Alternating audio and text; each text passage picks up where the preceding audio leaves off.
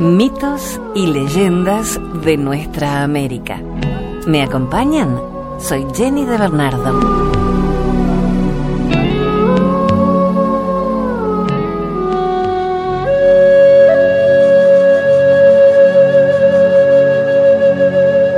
La leyenda del tordo.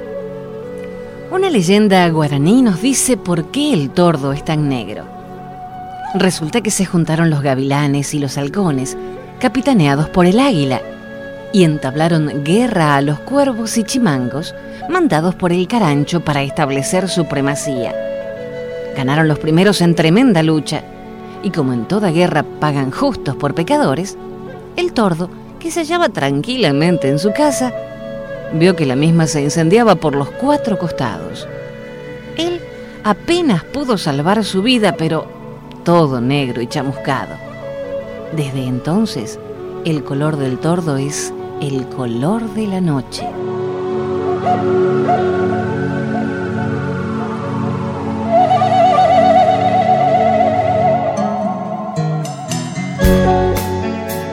Otra leyenda acerca del origen del tordo. Esta vez es de los aborígenes mapuches. Dicen que una vez el zorro pasaba una temporada en tremenda hambruna. No encontraba nada para comer y su mujer chillaba de hambre. Se topó con el tordo y pensó rápidamente algo para comérselo. Le propuso, para divertirse, le dijo, que compitieran planteándose uno al otro 15 adivinanzas. Empezaría él y si el tordo no contestaba bien podría comérselo. Después sería el turno del pájaro que si el zorro fallaba en alguna de las respuestas, podría sacarle los ojos. El juego era evidentemente peligroso, pero el tordo tenía pasión por las apuestas, así que aceptó enseguida. El zorro empezó soltando una serie de 14 adivinanzas. El tordo demostró ser muy inteligente y se las contestó sin dudas una tras otra. Entonces vino la última. ¿Quién es capaz de comérselo todo como hace el hombre? El tordo vaciló confundido y no pudo contestar de inmediato. La respuesta era el zorro. En consecuencia, este saltó sobre el pájaro y se lo llevó para alimentar a los suyos.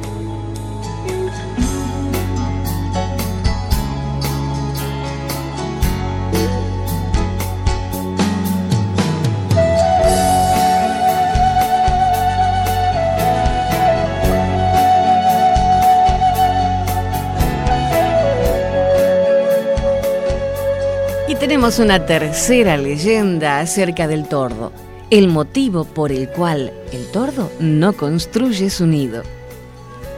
Hace años, cuando los pájaros aprendieron a volar e iban a enseñarles a construir su vivienda, la vizcacha ofreció una fiesta. Y cuando se dirigía a hacer las invitaciones, se encontró con el pirincho. ¿Para dónde va tan apurada mi buena señora vizcacha? preguntó el pirincho. Voy a encontrarme con unas compañeras para ultimar los preparativos para la gran fiesta. ¿Qué fiesta? Pero ¿cómo? Usted no lo sabe. ¿No lo han invitado? Mañana a la noche damos una fiesta que hará época. Pero, ¿cómo se les ocurre hacer una fiesta de noche? Solo los murciélagos y ustedes irán a ella. Pero usted no sabe que las grandes fiestas se hacen de noche, sin sol para mí no hay fiesta. Pues queda usted invitado y trate de no faltar. Cuando se alejaba la vizcacha apareció el tordo y preguntó de qué se trataba. ¿Quién habló de baile con gran comilona? ¿Quién dijo que daban un premio al mejor bailarín? Que sea de día, de tarde o de noche, pero que sea buena. Usted, amigo Pirincho, no sabe de fiesta y de noche.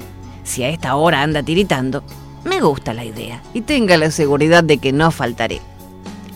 La vizcacha invitó a otros pájaros, pero casi todos se disculparon diciendo que no podrían asistir porque les estaban enseñando a hacer el nido.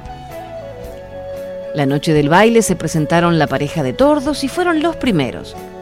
Luego llegaron los grillos y las ranas y enseguida comenzó la música. Los tordos bailaron toda la noche hasta que cansaron a los músicos. A la mañana temprano les entregaron el premio por ser los mejores bailarines. Los otros pájaros que no asistieron habían hecho acopio de paja, de barro, de plumas, de palitos, con los que construyeron sus casas mientras los tordos bailaban. Por eso dicen que los tordos duermen en cualquier parte donde los pilla la noche.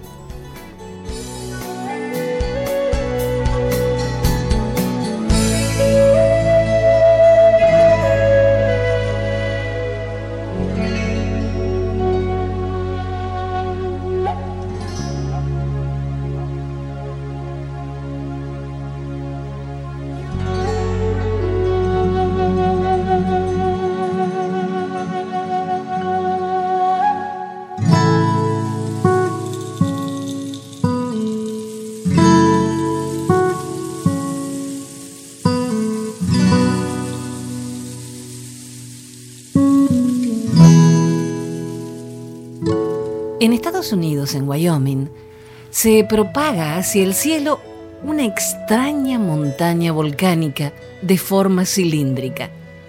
Su altura es de casi 400 metros. Se encuentra en la ruta que une a Monte Rushmore, donde se hallan esculpidos los rostros de cuatro presidentes estadounidenses, con el parque Yellowstone. Allí se filmó el famoso momento de encuentros cercanos donde desciende una nave extraterrestre con el propósito de entrar en comunicación con la humanidad. A esta mágica formación rocosa, el hombre blanco le dio el nombre de la Torre del Diablo. Pero los indios que habitaron en la región siempre rechazaron esa denominación por estimarla ofensiva. Para los Kiowas y los Dakotas, el verdadero nombre es la Casa de Campo de los Osos. La razón de esta expresión se relaciona con una leyenda que es narrada aún hoy por los Kiowas y Dakotas del sur de la región de Wyoming. Y ahora la compartimos. La Casa de Campo de los Osos. La gente Kiowa solía cruzar la gran pradera. Cuando el cansancio o la necesidad de alimento lo imponían, los Kiowas acampaban.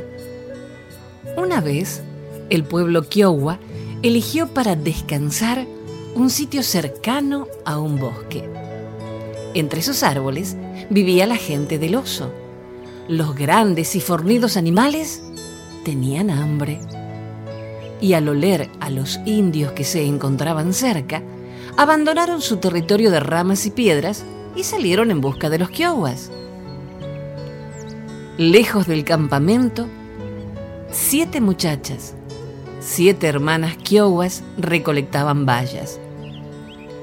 Los osos posaron sus ojos ansiosos sobre ellas y entre gruñidos y zarpazos de garras afiladas, se abalanzaron sobre las jóvenes. Las muchachas corrieron con toda su energía. Se adentraron en la vasta, centellante y herbácea pradera. ¿Dónde encontrar allí un refugio? ¿Cómo escapar de los violentos animales hambrientos? Entonces, las fugitivas hallaron una roca, gris, grande, que emergía de la llanura se subieron a la roca, pero acto seguido los osos también hicieron lo mismo. Desesperadas las muchachas comenzaron a cantar un rezo a la roca para que ésta las protegiera de sus agresores.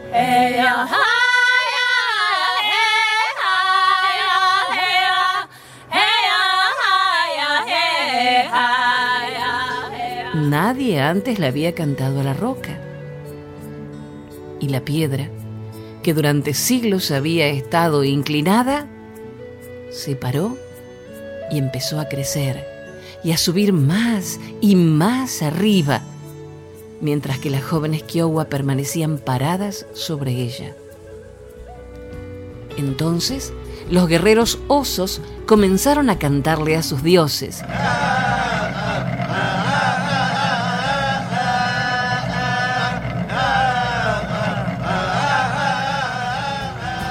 Y los vigorosos animales crecieron y alcanzaron la misma altura de la piedra que se propagaba hacia lo alto.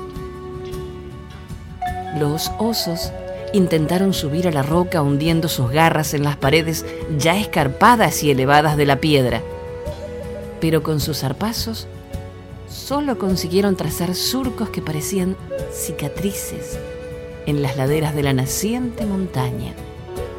Y la roca creció tanto que los osos asumieron que ya no podían alcanzar su cima.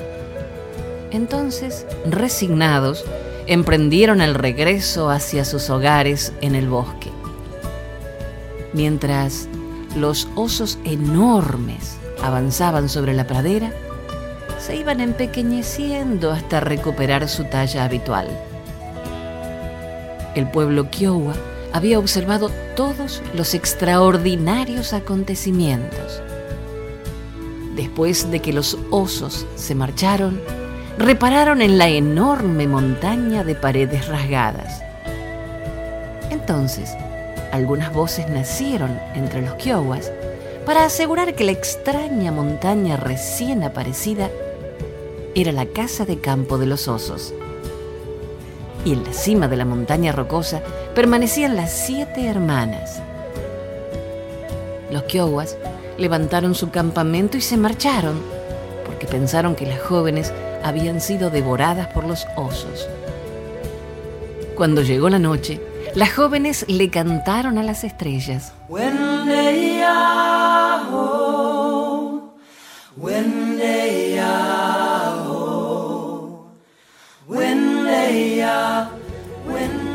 Las luces del cielo nocturno se alegraron por aquella canción.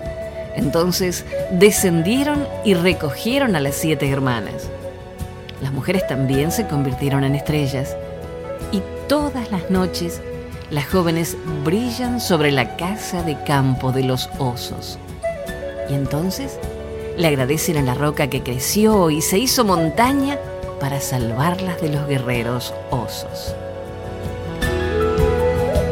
Esta leyenda es una versión de Esteban y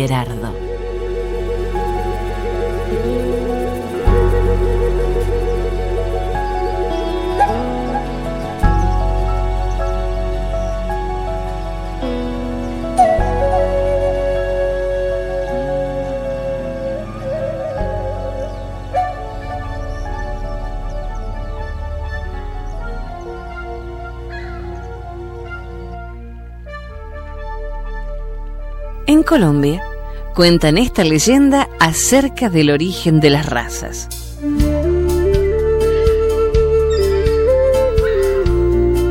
Los indígenas cuentan que existía un río de leche y todos los seres humanos eran negros. Un primer grupo se acercó al río y se bañó en él. Al salir, su piel había perdido el tono original y se mostraba blanca. De allí salió la raza blanca. Al retirarse las aguas del río habían perdido su tono original. Más tarde otro grupo se acercó y se bañó en él y salieron los orientales, raza amarilla, que quedaron de ese color porque el agua había quedado un poco sucia. Al retirarse el agua se encontraba con un tono bastante lejano al blanco original. Llegó otro grupo y se bañaron en el río de leche ya sucio. Y de él surgió la raza indígena, con piel más oscura, porque no alcanzaron a blanquearse del todo debido a la suciedad del río. Al bañarse ellos, quedó muy poca leche limpia. Y el último grupo solo alcanzó a sumergir la planta de los pies y la palma de las manos. De este grupo salió la raza negra.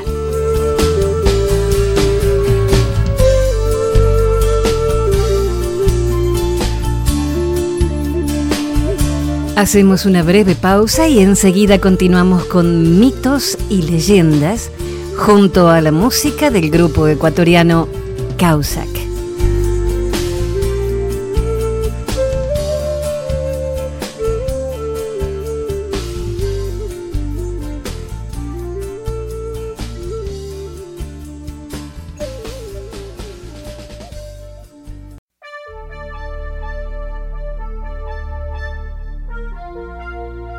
Continuamos con el grupo ecuatoriano Causac musicalizando estos mitos y leyendas. Soy Jenny de Bernardo.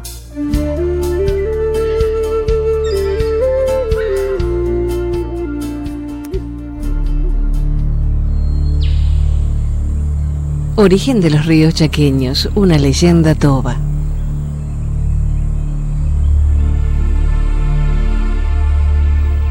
La cosecha de la algarroba había terminado. La tribu iba al lugar donde realizaban los festejos luego de cumplir trabajos prolongados. Se reunieron en un claro del bosque esperando a los que tendrían a su cargo la representación y que aparecieron a los pocos instantes.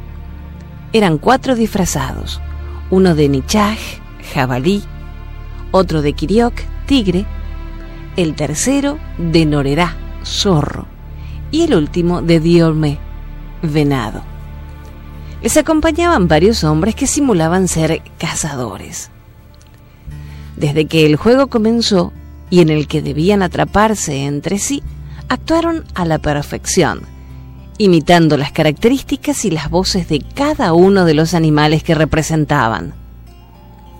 Así, se ponían frente a frente, trepaban a los árboles, se perseguían tratando de darse alcance, luchaban unos contra otros y usaban de todos los medios y astucias empleados por los animales cuyo disfraz había adoptado cada uno cuando tratan de poner su vida a salvo. Los hombres, a su vez, intentando atraparlos, no los perdían de vista. Los asediaban, los corrían y atacaban con el mismo ardor y entusiasmo que si se hubiera tratado de una partida de caza. Las carreras y las luchas se prolongaron durante mucho tiempo, con gran alegría de los que presenciaban tan singular torneo. Cuando oscureció y el cielo se cubrió de estrellas, se dio comienzo a la danza. Empezó a oírse el monótono son del pimpín, un tambor hecho con un tronco de yuchán partido transversalmente en dos y cubierto con un cuero de la armada de vizcacha, que tocaba incansablemente el director del baile, colocado en el centro del espacio destinado para la fiesta. Comenzaron con la huacanik, estrella, la danza preferida por los tobas, que consideraban a la estrella como los ojos de sus antepasados, en cuyo honor la bailaban. Formaban varias ruedas tomados de la mano y mirando siempre hacia arriba, danzaban siguiendo el compás que, valiéndose del pimpín, marcaba el que oficiaba de director. Estos compases, lentos y espaciados al principio, aumentaban de velocidad a medida que el tiempo transcurría y crecía el entusiasmo de los bailarines, cuyos cuerpos seguían con movimientos rítmicos las variantes marcadas por el pim-pim. Acompañaba a este son el tintineo característico que hacían a chocar unos contra otros las piedritas, los amuletos y las semillas colgados de los cinturones y de las chacas, pulseras vegetales usadas por los bailarines rodeando sus brazos y sus piernas. Un coro masculino dejaba oír sus tonos graves, al que se unían las notas agudas que entonaban las mujeres. La tagaá, la aloja, mientras tanto, servida en vasijas de barro, iba de boca en boca levantando los ánimos de los concurrentes, multiplicando su alegría y aumentando su entusiasmo. Así pasaron la noche entera. Con ella terminó la fiesta, y cuando el sol volvió a aparecer por oriente, sus rayos llegaron hasta los hombres y las mujeres que, vencidos por el cansancio y embotados por efecto de la abundante aloja ingerida, dormían su fatiga al reparo de los árboles.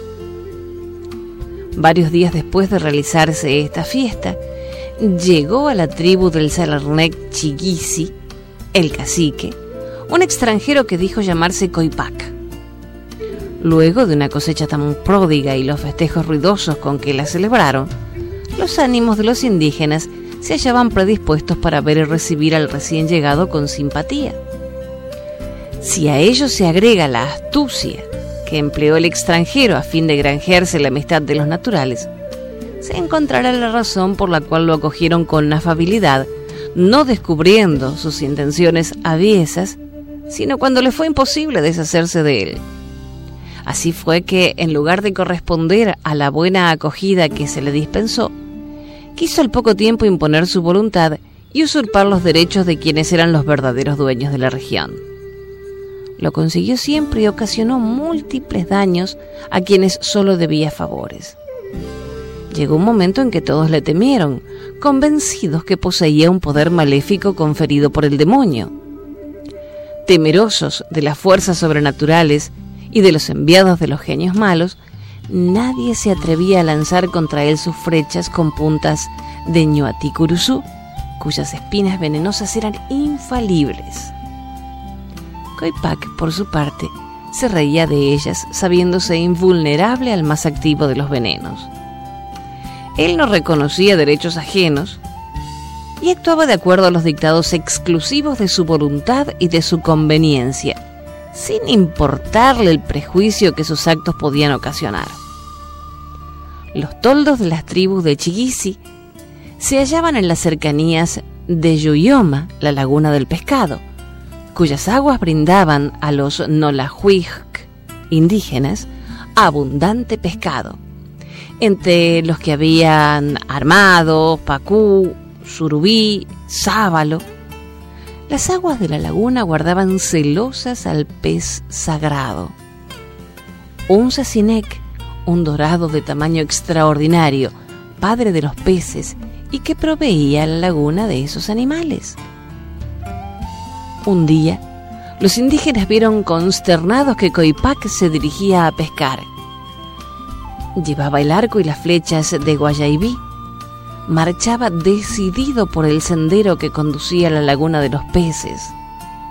Entre Guavillús, Daicós, Ibirajús, Pindós, florecidos yaguarratáis, trepadoras burucuyás, huembés de tallos retorcidos y lianas decorativas, que con sus guirnaldas de hojas formaban verdes cascadas suspendidas de la copa de los árboles.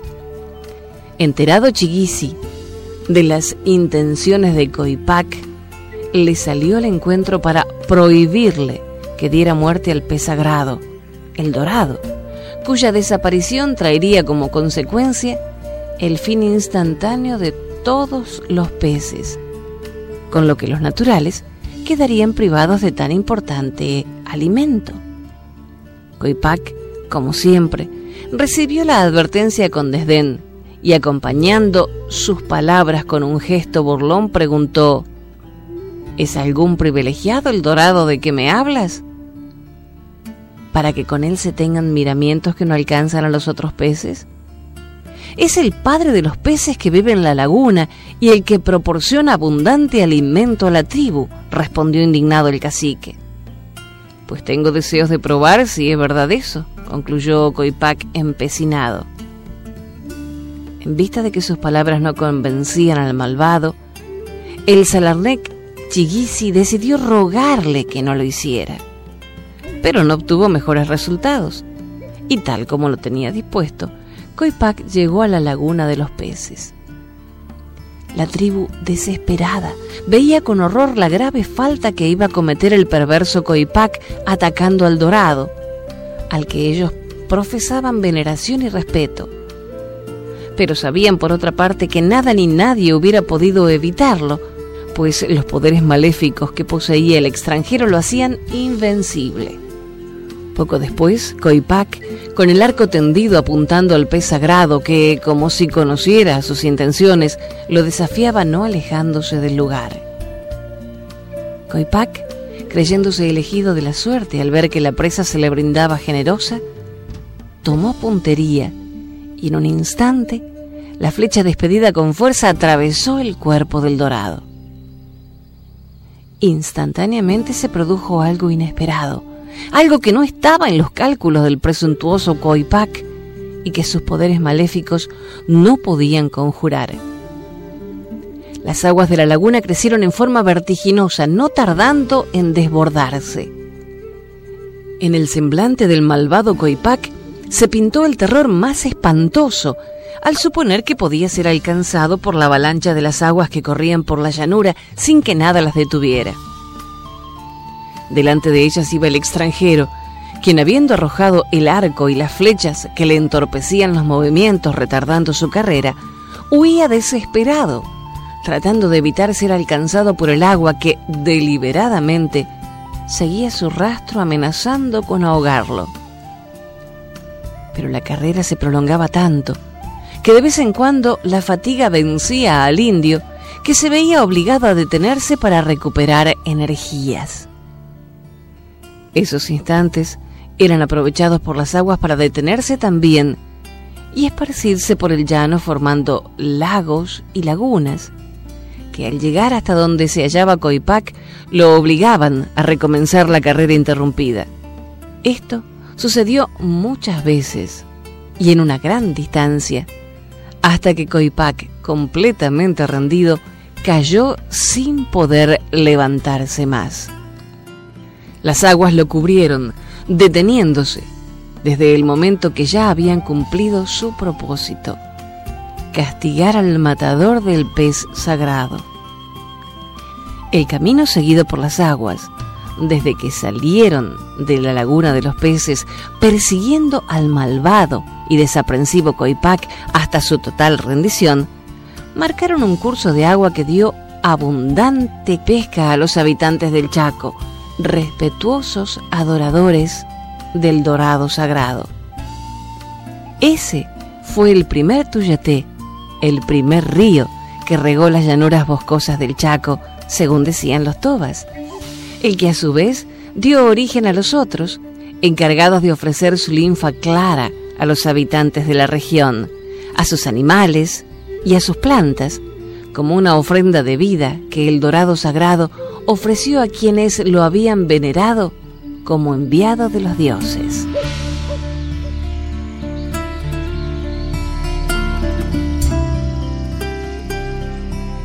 Esta leyenda fue extraída de la Biblioteca Petaquita de Leyendas de Azucena Carranza y Leonor M. Lordá.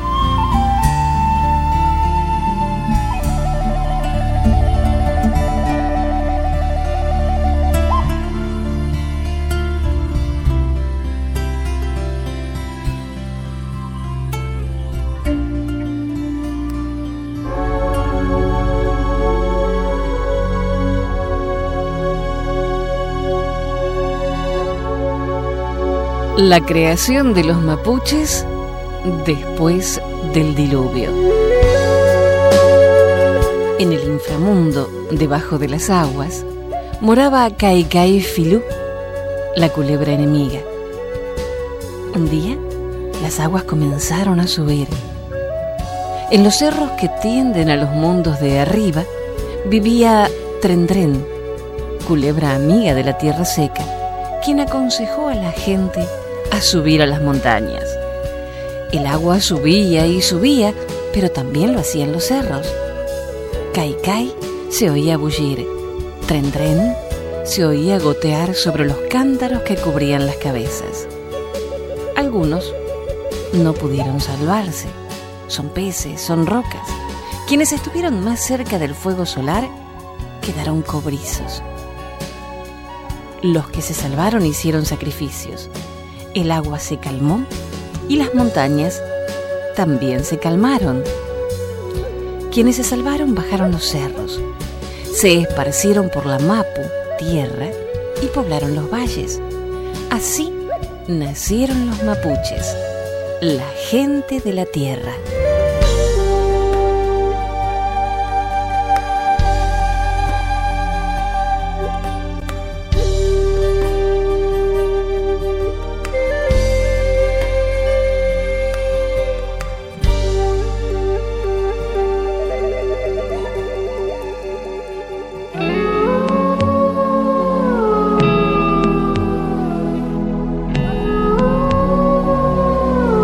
Hasta el próximo relato. Soy Jenny de Bernardo.